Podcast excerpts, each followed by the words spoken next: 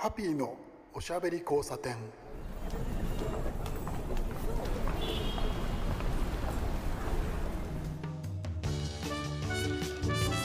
こんばんは、ハピーこと飯塚敦です。今夜も聞いてくださってありがとうございます。夏来たと思いません？僕はですね、もう夏が来たんじゃないかと思っておるんですけれど、まあ、梅雨明けはまだ、未だ東京はしていないわけなんですが、札幌の皆さんは、ね、梅雨がないというね、北海道梅雨がないよという話を聞くので、羨ましい限りです。どうもこう湿気っていうのが一番きついなというところがあるわけなんですけれど、今日はね、幸い、風が吹いていて爽やかな感じなんですけど、曇ってはいるけれど、でもね、割と快適に過ごしております。でね、なんで夏が来たかっていう話なんですよ。いろいろとありまして、いくつか理由がね、例えばね、実家に帰った時にね、何日か前ですね、スイカもらったんですよ。夏スイカ来たっていうのがあって、で、果物つながりで言うとですね、山梨に行ってきまして、桃を買いに行ったんですよ。いつもですね、7月になると、桃の季節ですよね、大体ね。で、スーパーマーケットに出回り始める頃になると、ちょっとね、腰がね、そわそわしてきまして、で、山梨にね、行きつけの、農家さんがあるんですね。農家さん直でね、桃を買ってくるんですよ。これがね、お安いしね、おいしいし、たまらんのだわ。で、だいたい桃の季節は1ヶ月ぐらいなんですけれど、その1ヶ月の間にだいたい、だから7月いっぱいっていうイメージですよね。季節が、くるりと変わって夏になるというイメージで、桃の季節が来るとね、あ、夏もうすぐっていう気分なんですよ。で、桃を買いに行ったので、その日から僕の場合、夏が始まるという話なんですね。今日は夏というお題でおしゃべりします。ハッピーのおしゃべり交差点。はい、そんなわけでですね、夏がやってまいりました。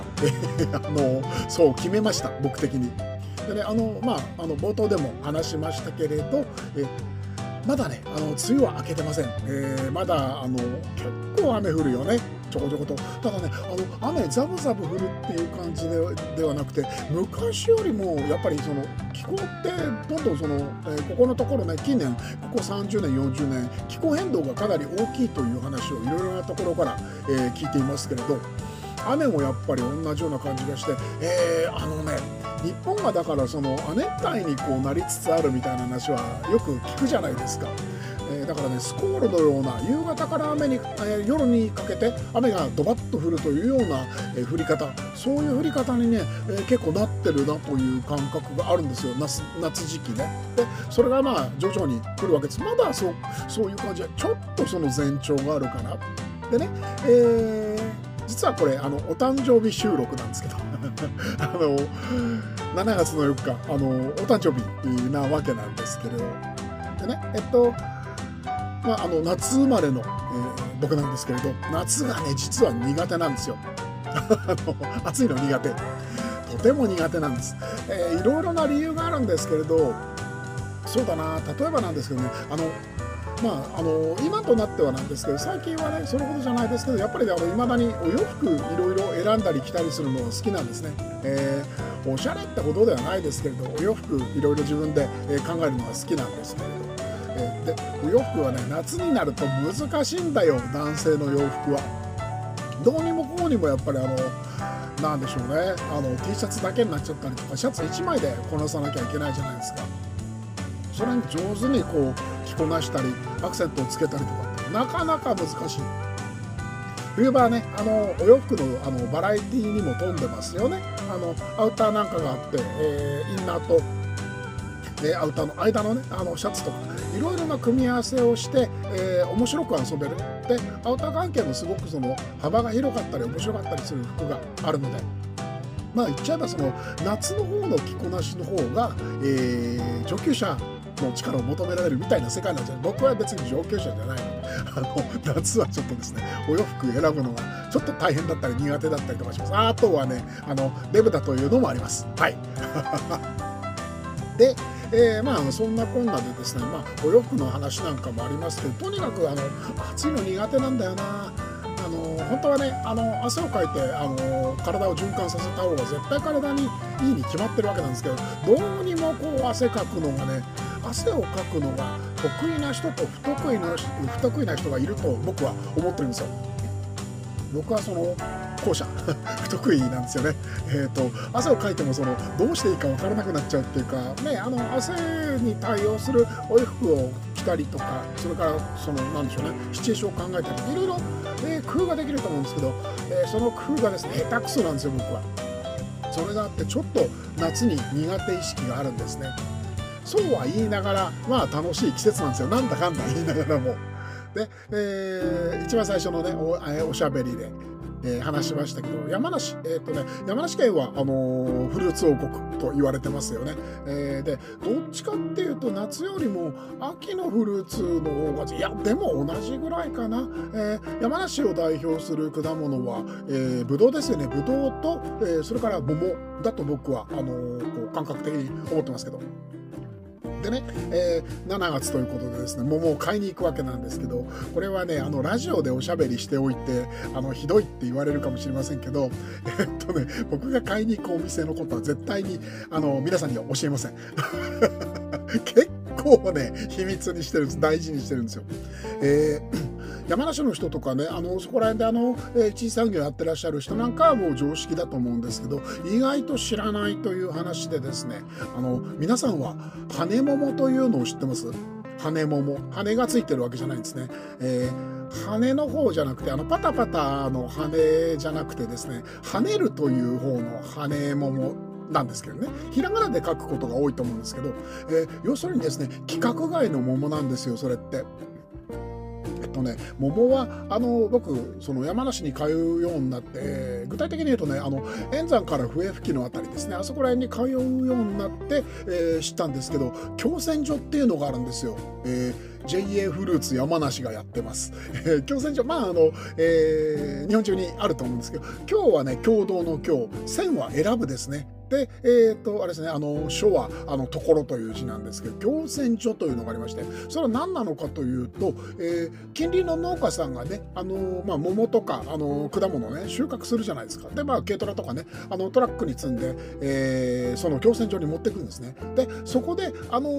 全体でそこにこう納入をして、品質というか、品質もそうなんですけどサイズですよね、一番大きいのは。サイズ分けをして、あとはその品質のチェックをして、で箱詰めをして、その地域の桃ですよということで出荷をするという、そういう場所なんですよね。だから一旦そこに納品があって、そこからもう一度、出荷されるというような場所なんですけど、そこにですね素人さんが、行くというやり方があるんですね。でそれで羽桃何かというと、要するに羽出し桃というのが正確な言い方らしいんですけど、羽出し、つまりですね規格外という意味なんですよね。傷がついてしまったりとか、熟成度が、まだだったりのところで収穫されちゃったりとか、あとは形が悪かったりとか、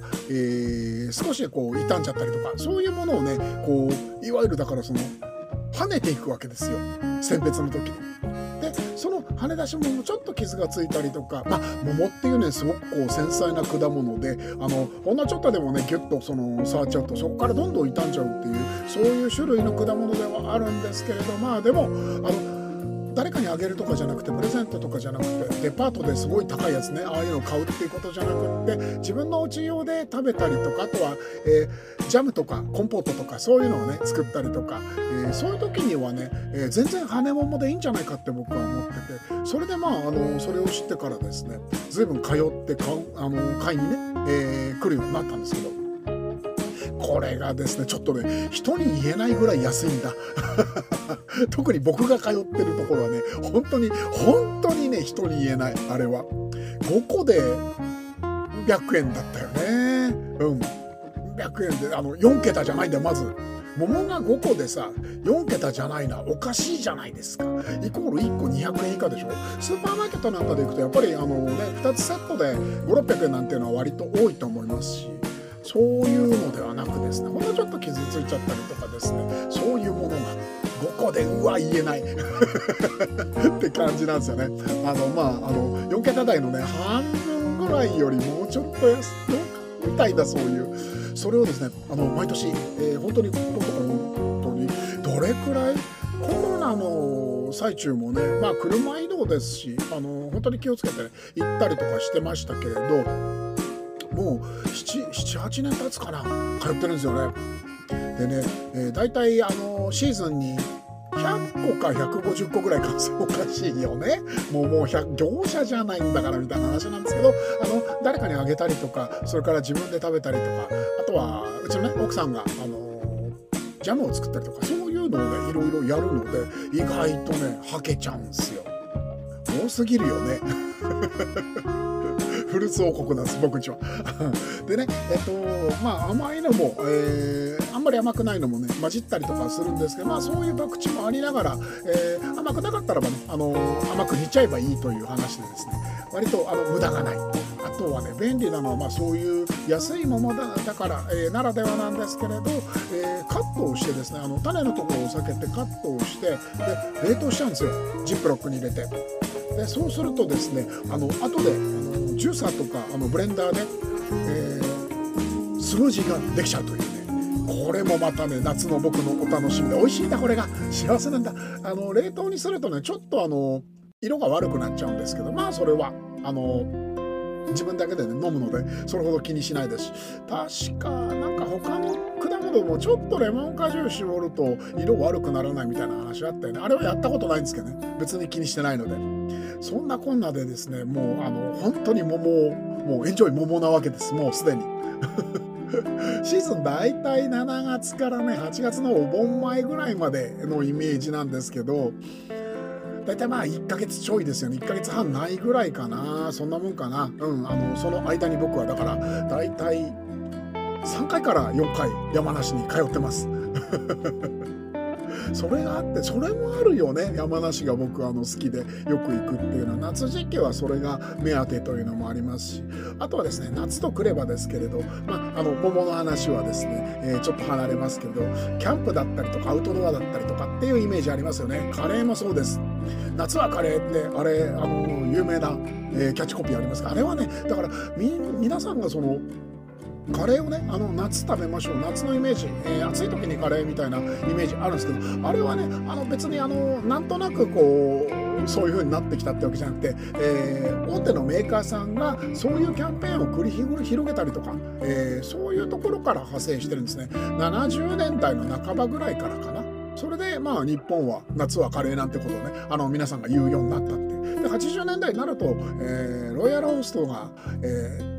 カレーフェアをずっとね、もう本当にだから80年代の半ばからずっとだからね、どれくらい経つよみたいな話じゃないですか。80、90、2020でもう2023年なわけですから、もう40年ぐらい続くわけですよね。それはもうねなんというか文化として定着しますわ。そういうのもあるんですけれど、あとはねアウトドアなんていうのは割と夏に、でもね夏のキャンプとかきついんだぜ朝5時ぐらいになるともうほら日が出ちゃうでしょ。もうテントの中暑くて寝てらんないし、遮光性の低いテントだともう眩しくて寝てらんないし、風通らないしみたいんでね、早起きしちゃうし、で楽しいご飯の時間とかそういうのもさ、やぶっかとか来てさ、なかなかね夏のキャンプはね過酷ですよ。タープとか張らないと、まあタープ張ってもだけどね、日陰がなくてねもう暑くて死にそうになったりとか、割と大変。キャンプとオープンカーは夏はやめた方がいいって僕は正直個人的には思ってます。まあそうは言いながらですね、やっぱりハイシーズンということで、キャンプイベントとかねカレーイベントとかたくさんあるわけですよ。でキャンプイベントって出たじゃないですか。これがですね実はちょっと今年まだねお声がかかっただけで、まああれですね仮オファーみたいな感じで来てるんですけど、久しぶりにというか4年ぶりになるのか3年ぶりかな4年ぶりかなイベントがあるんですよ。アウトドアのね、だから音楽中心ではないからレイブイベントとかではないんだけれど、アウトドアイベントですね。フィールアースという名前なんですけど、フィールアース2023というね、イベントがあります。これにね、僕ちょっと参加をしようと思ってるんですけど、参加といってもその、お客さんではなくて、主催者に噛んでます。主催者さんに、お声をかけていただいて、ちょっとお手伝いをしてくださいと言われまして、でね、そのフィールアース、いろいろなコンテンツがある面白いアウトドアイベントで、2日間、やるのかな。ご存知、富士のふもとっぱらキャンプ場で開催されるんですけど、全部ね貸し切りでやるんですよ。でかいふもとっぱらをさ、貸し切りなのよ。これはちょっとワクワクするよね。でね、ステージイベントがあったりとか、アクティビティがあったりとか、あとは、フードブースとか、マーケットがあったりとかして、フードは本当にいろいろね、お料理の、屋台というか、そのキッチンカーが出たりとか、それからあとはそうですね、ドリンクだけのね、バーみたいな、走るバーみたいな感じのね、キッチンカーが出たりとかして、なかなかね洒落ててかっこいいんですよ。あとはマーケットの方がね、これは結構僕は期待をしてて、アウトドアメーカーの大手さんがねたくさんブースを出すんですよね。普通ではショップではありえない値段でね、いろいろなものを、掘り出し物をこう売ってたりして、それもねすごくお楽しみの一つで、あとはねアクティビティとかワークショップがあって、結構ねこれ面白いんですよね。協賛が確かね、ジープわかりますよね。ジップラングラーとか、あれです、いわゆる四輪駆動車のこう元祖というかね、おじいさんみたいな、ポジションですが、アメリカの、四輪駆動車ですね、ジープ車の、協賛があってですね、その、市場イベント的な、ところですねがあったりとか、あとはね他にも、ボルダリングみたいなものがあったりとか、あとはね子供向けで、トランポリンの大きな、かっこいいトランポリンのねイベントがあ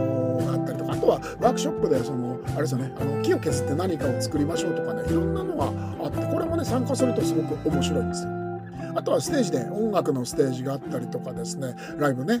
それからあとは、モーニングヨ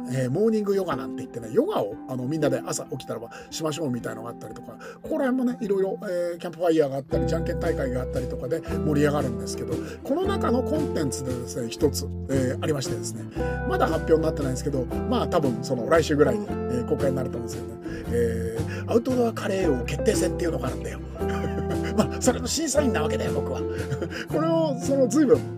2014年ぐらいからお話をいただいて、毎年、キャンプ場はねたまに変わってたりとかしました。北軽井沢の、スイートグラスだった時もあったし、ふもとっぱらだった時もあったし、他のところもあったんですけどね、今年はふもとっぱらっていうことなんですけれど、それでなんでし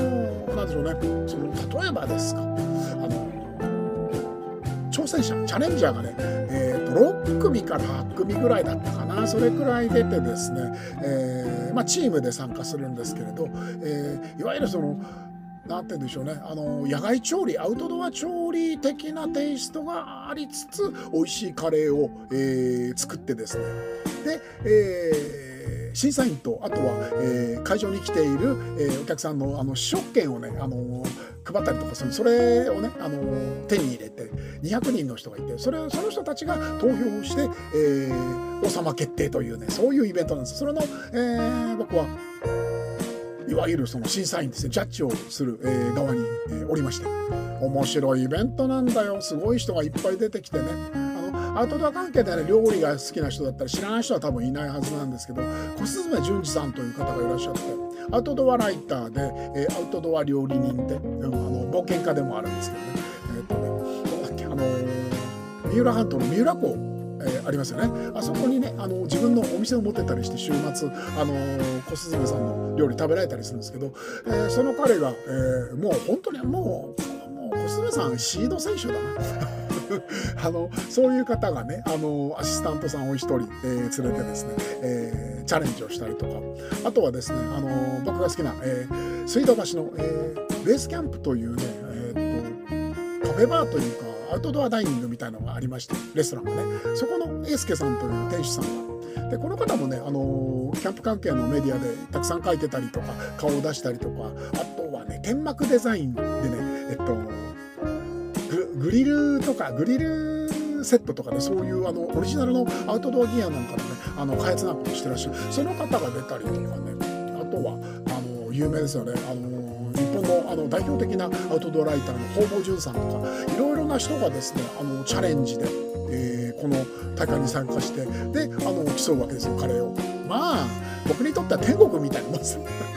カレー6種類とか8種類とか出てきてそれを食べてうまいとかこれダメとかそういう。天国でしょ。実はそうではないんですよ。プロでやっててきちっとしたコメントをしなきゃいけなくて考えなきゃいけないわけですから、ね、真面目にやってますから簡単ではないんですよ。ただやっぱりそのアウトドアでそういうイベントってすごく僕自身も好きですし何回かはあれです、僕が自前で持ってるインドの土釜ですね、タンドール、あれをね持って行ってタンドリーチキンをね自分でロモトッパラとかで焼いたりとかした思い出があります。誰だっけ、ピエール滝さんは食べたかな、僕もステージにね出てくれるミュージシャンなんかがいらっしゃって梶秀樹さんにはね食べてもらったんだね、僕のタンドリーチキンそうで夜はそのステージに出てくれる人たちがちょっとなんか集まってお酒飲んだりとかキャンプファイヤー的なことをやったりとかして、そこにタンドリーチキンをね焼いて持ってったりとかしてちょっと盛り上がったりしたこともありますし、とにかくね盛りだくさんのいいイベントですごく楽しいんですよ。あれは本当に参加してください。もうね、もう始まったのかな、チケットの販売始まってるね確かね。後でこの番組のツイッターでですねそこら辺のURL なんかも流すようにいたしますんで、ぜひぜひ、参加してみてください。8月の5日と6日、2日間やってますので、大人が1枚ね 7,000 円で子供が 3,000 円かな、で2日間の投資チケットは、9,000 円と 4,000 円っていう感じで、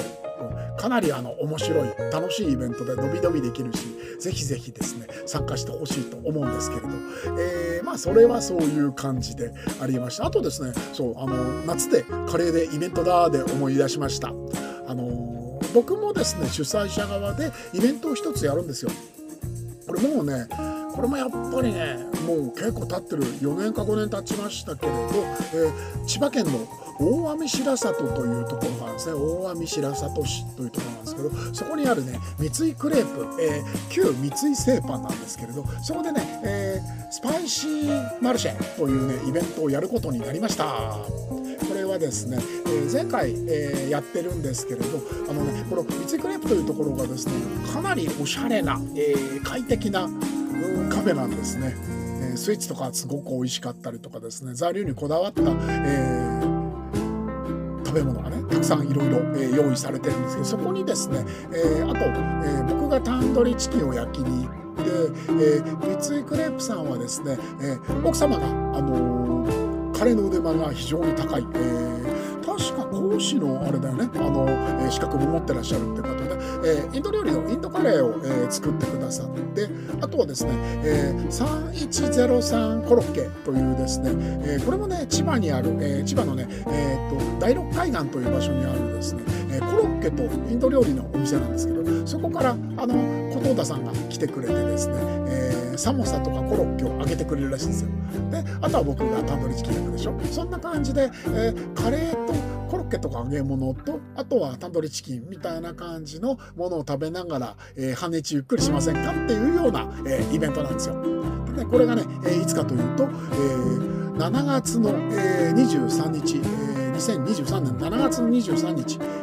日曜日かな、千葉、大網白里の三井クレープ、これカタカナでね全部、書きますけど三井クレープで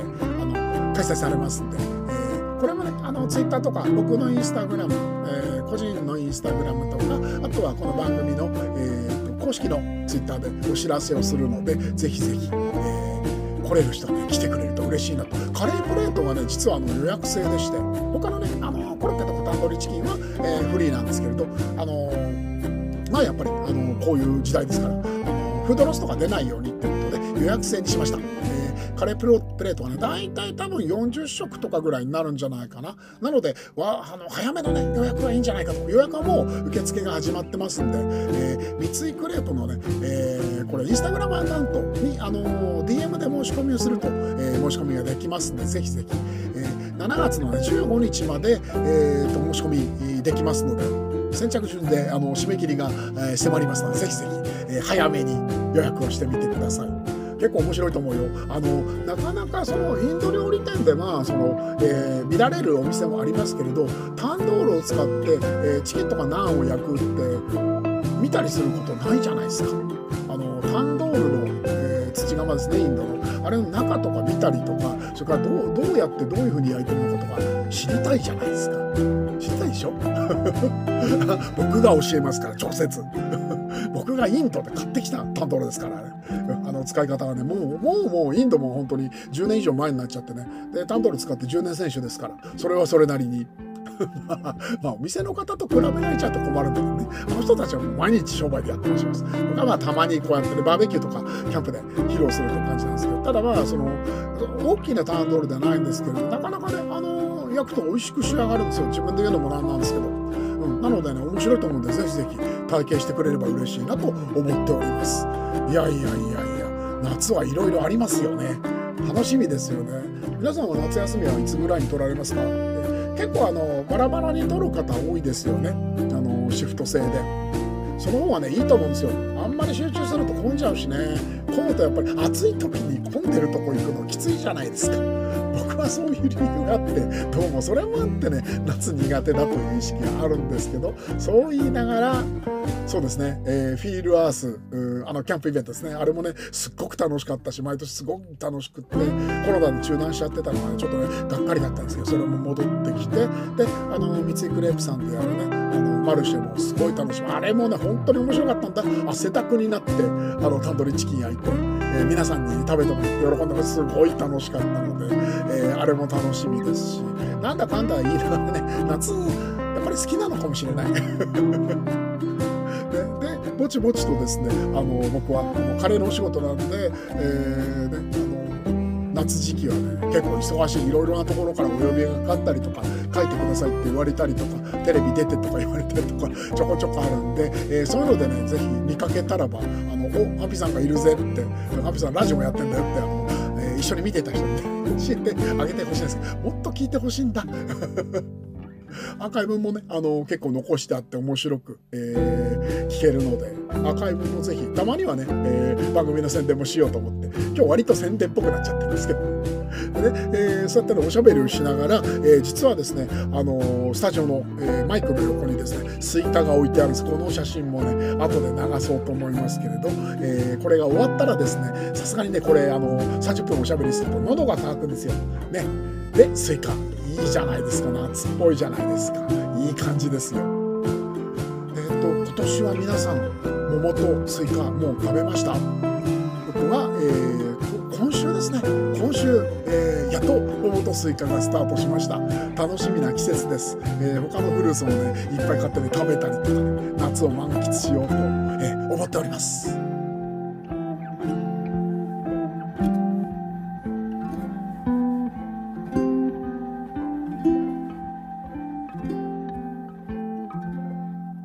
ハッピーのおしゃべり交差点。